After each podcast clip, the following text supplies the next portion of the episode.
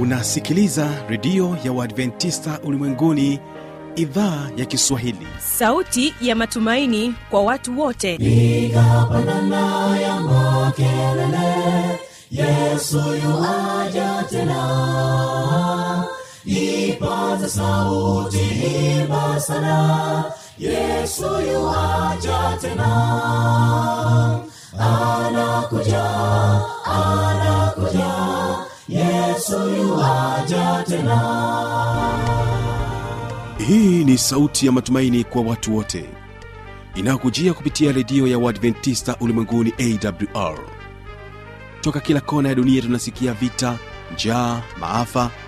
Hivyo washiria marejeo ya mwokozi. Piga panda ewe mlinzi yesu yuwaja tena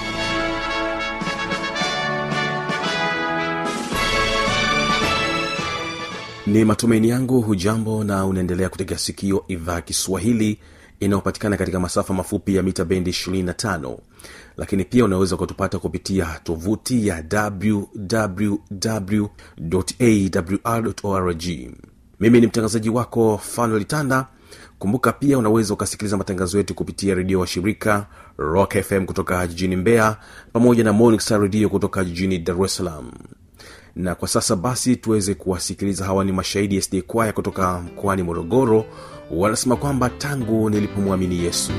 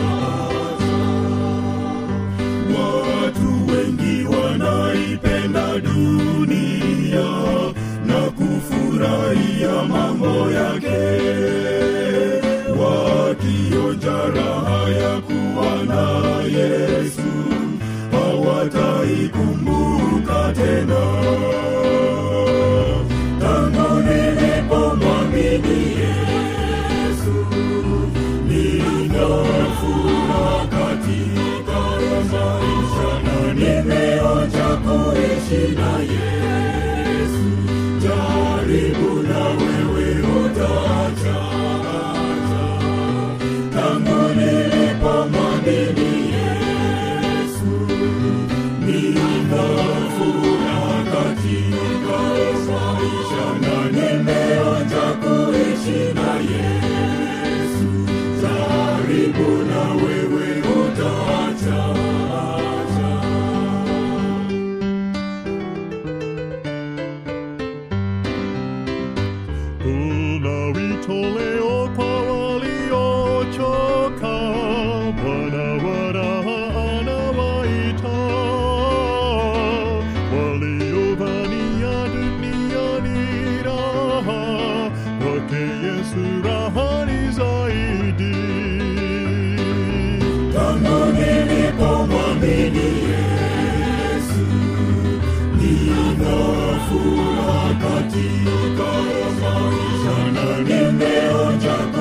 jina Yesu, karibu na wewe utacha tangu nilipomwamini Yesu ninafura katika Yesu na nimeota kuishi na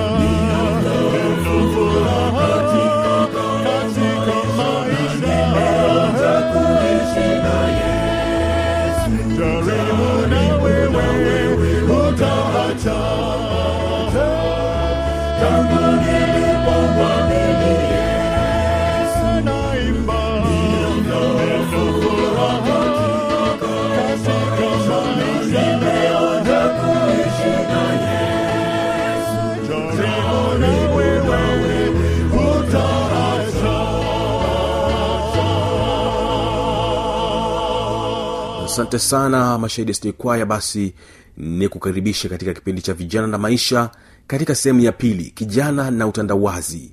Ungana naye mwinjilisti petro tumaini ni mwendelezo wa sehemu ya pili. Wakati huu ni wa mashaka wahitaji uwe na nanga hakikisha nanga yako imeshika imara mwambani. Sasa naomba niweze kuuliza swali. Swali la kwanza. Je muziki unaweza ukakulewesha ushindwe kufuata au kutii maagizo ya mungu? Mziki unaweza ukafanya hivyo? Jamani mziki unaweza. E, swali langu la pili ninaongea na vijana na ninaongea na wewe unayenisikia. Je mpira unisikia vizuri? Mpira unaweza ukalewesha akili isiweze kufuata au kutii maagizo ya mungu?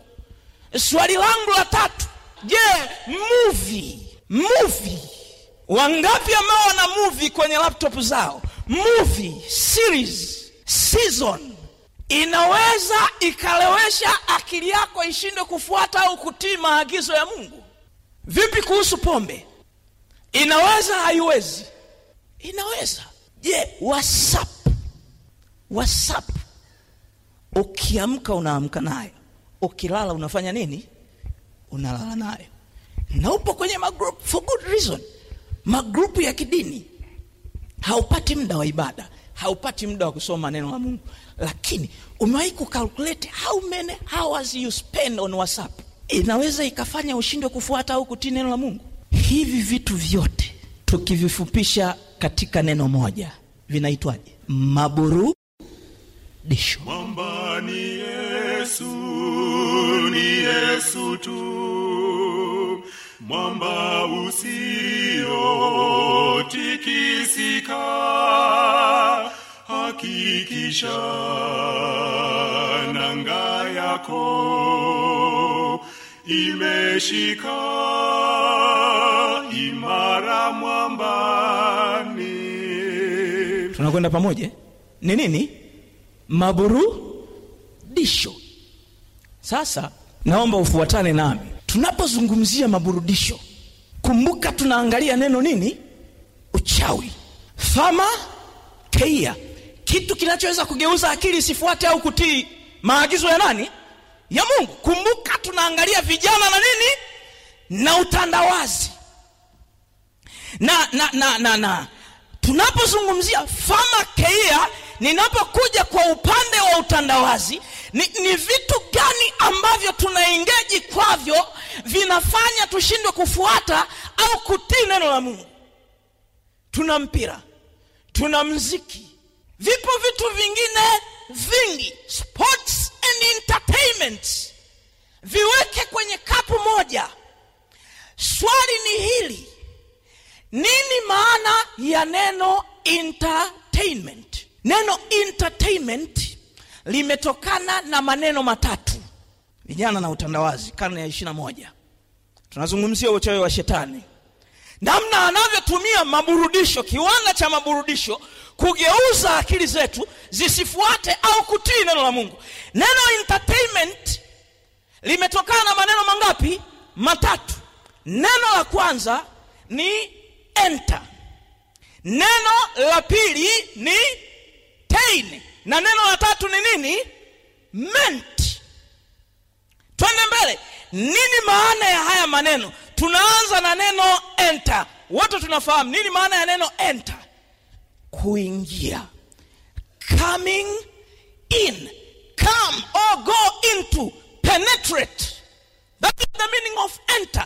What is the meaning of the word tain? Hiyo ndio root. To have to hold. To have to hold. Nini maana ya neno meant? Meant inamaanisha nini?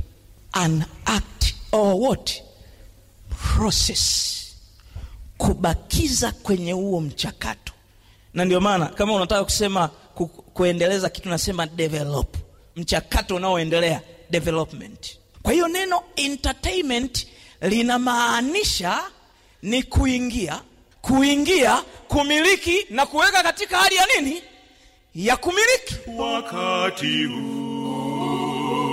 ni wa kali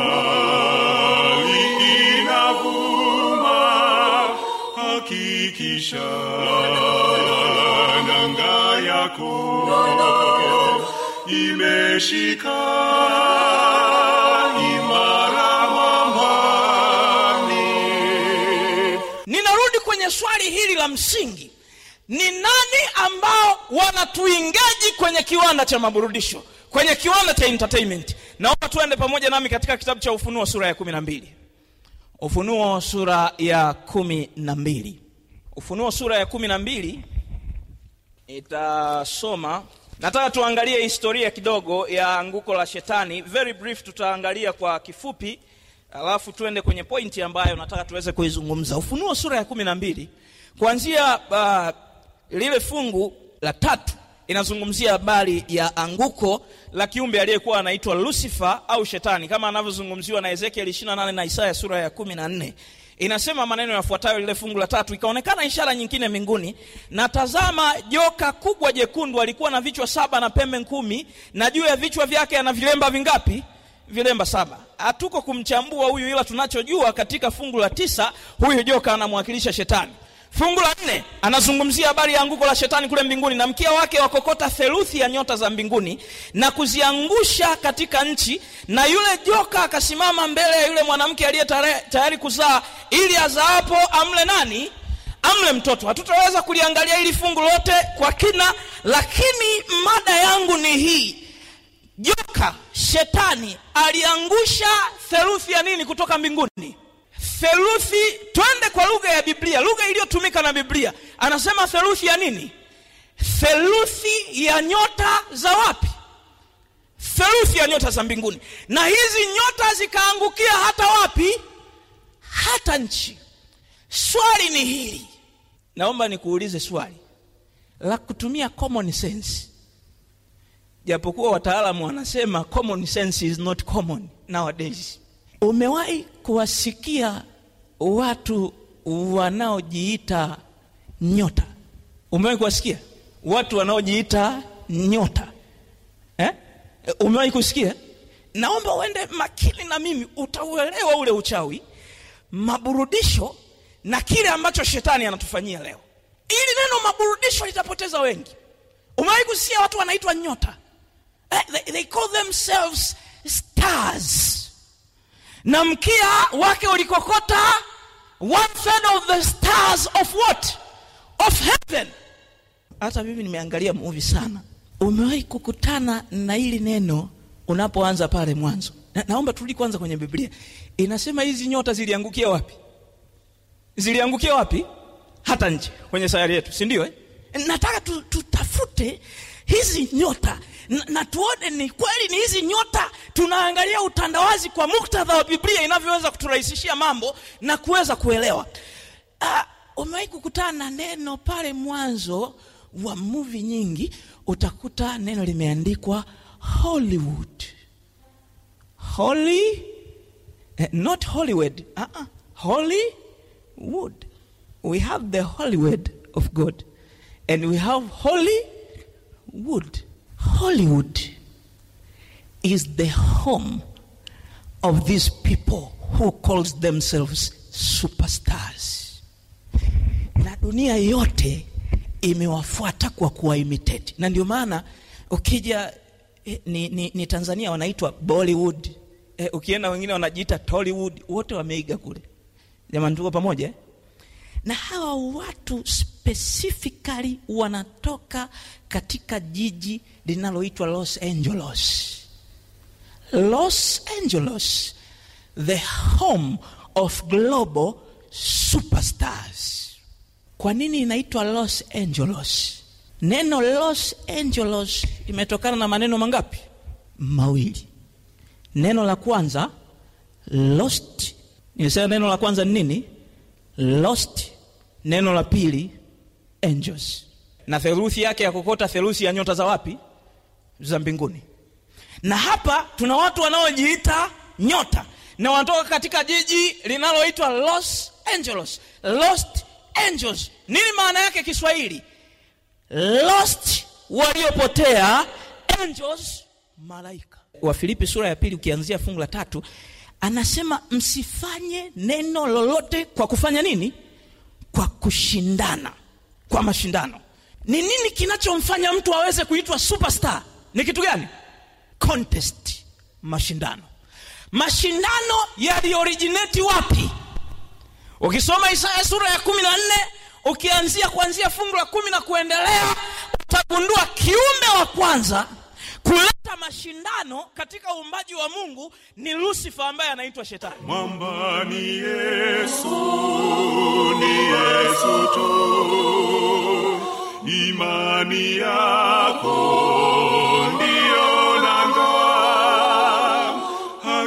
hakikisha nanga yako. Imeshika. Imara mwambani. Mwambani yesu ni yesu tu. Na ndio maana biblia inasema mashindano hayako na mungu. Lusifa alisema nitapanda juu kuliko nyota za nani? Lusifa alikuwa ni kiumbe wa kwanza kutaka kuwa superstar. Na alipotupwa hapa duniani na malaika zake wanawaenkareji watu waweze kuitwa masuperstars na hawa masuperstars wanazalisha vitu ambavyo tunaviangalia. Na kwa kuviangalia we are worshiping them consciously and unconsciously.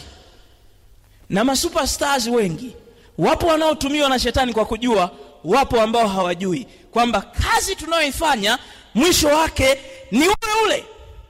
Na ndio wanaotuharibu vijana wengi.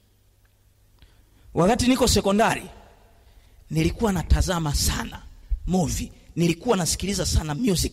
Tunapozungumzia superstars ndio wanaozalisha mziki ambao unapendwa na vijana ndio wanaoproduce movies. Kuna movies zinaitwa action movies movies za nini jamani?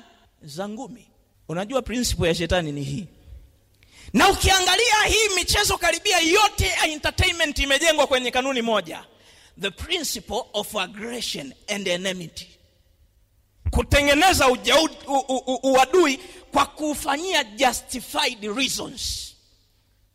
Na shetani amefanya hivyo kwa sababu anajua ukitazama movie ukamchukia mtu kwenye movie inawezekana ni jambalika. Wakati wadogo tulikuwa tunaita jambalika. Ndio jambazi mkuu kwenye ile muvi mbele za mungu una hatia ya mauaji.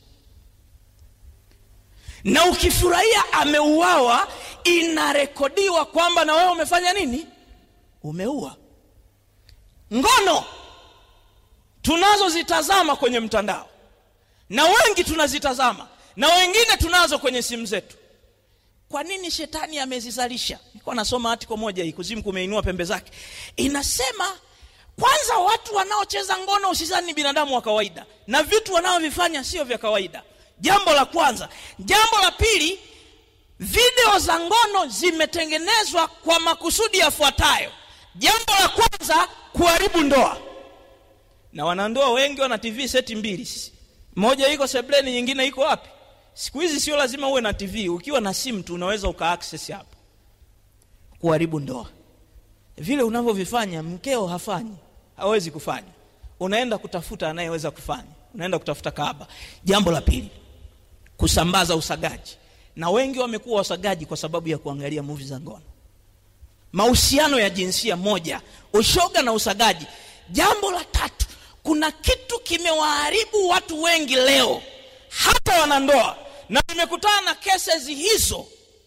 Mwanandoa mama analalamika kwamba mumewe ameharibiwa na video za ngono kiasi kwamba hawezi kuingaji kwenye jambo lolote la ndoa yake bila kuangazi, kuangalia ngono kwanza. Turekebishe turekebishe matatizo yetu turekebishe turekebishe mapokeo yasiyo na umuhimu. Ndipo tutakapoweza kukabili maisha haya yenye shida turekebishe turekebishe tusiangamize. Kizazi kijacho tutachaulizwa, tutasema nini?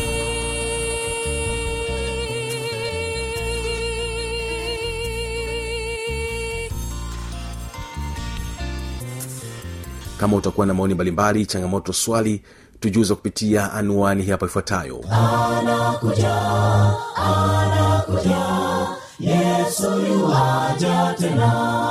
Na hii ni awr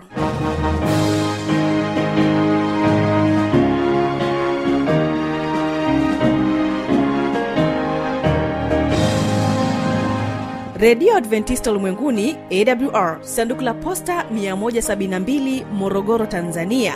Anwani ya barua pepe ni kiswahili at awr org. Namba ya mawasiliano simu ya kiganjani 653 570814 na pia unaweza kuwasiliana nasi na idhaa ya maasai kwa nambari 769 986355 ukiwa nje ya tanzania kumbuka kuanza na namba kiunganishi alama ya kujumlisha 255 unaweza kutoa maoni yako kwa njia ya facebook kwa jina la awr tanzania.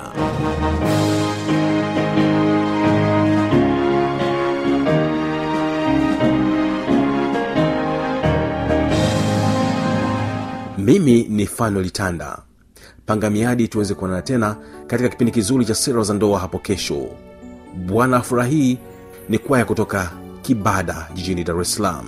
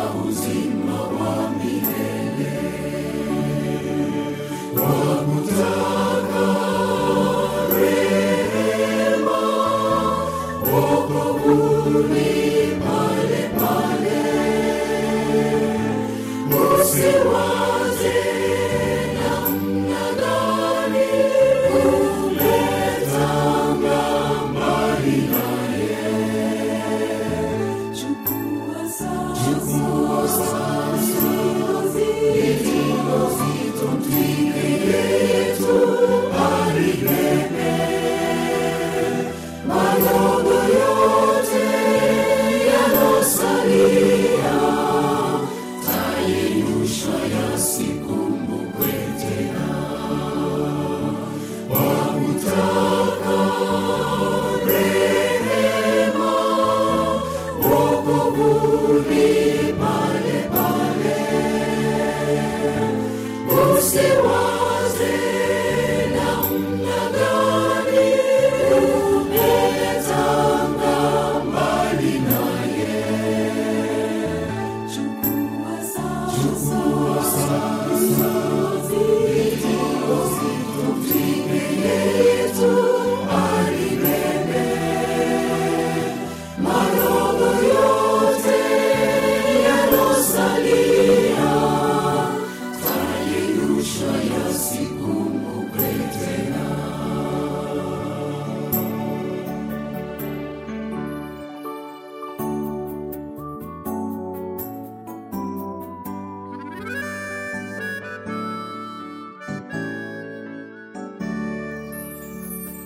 wote wa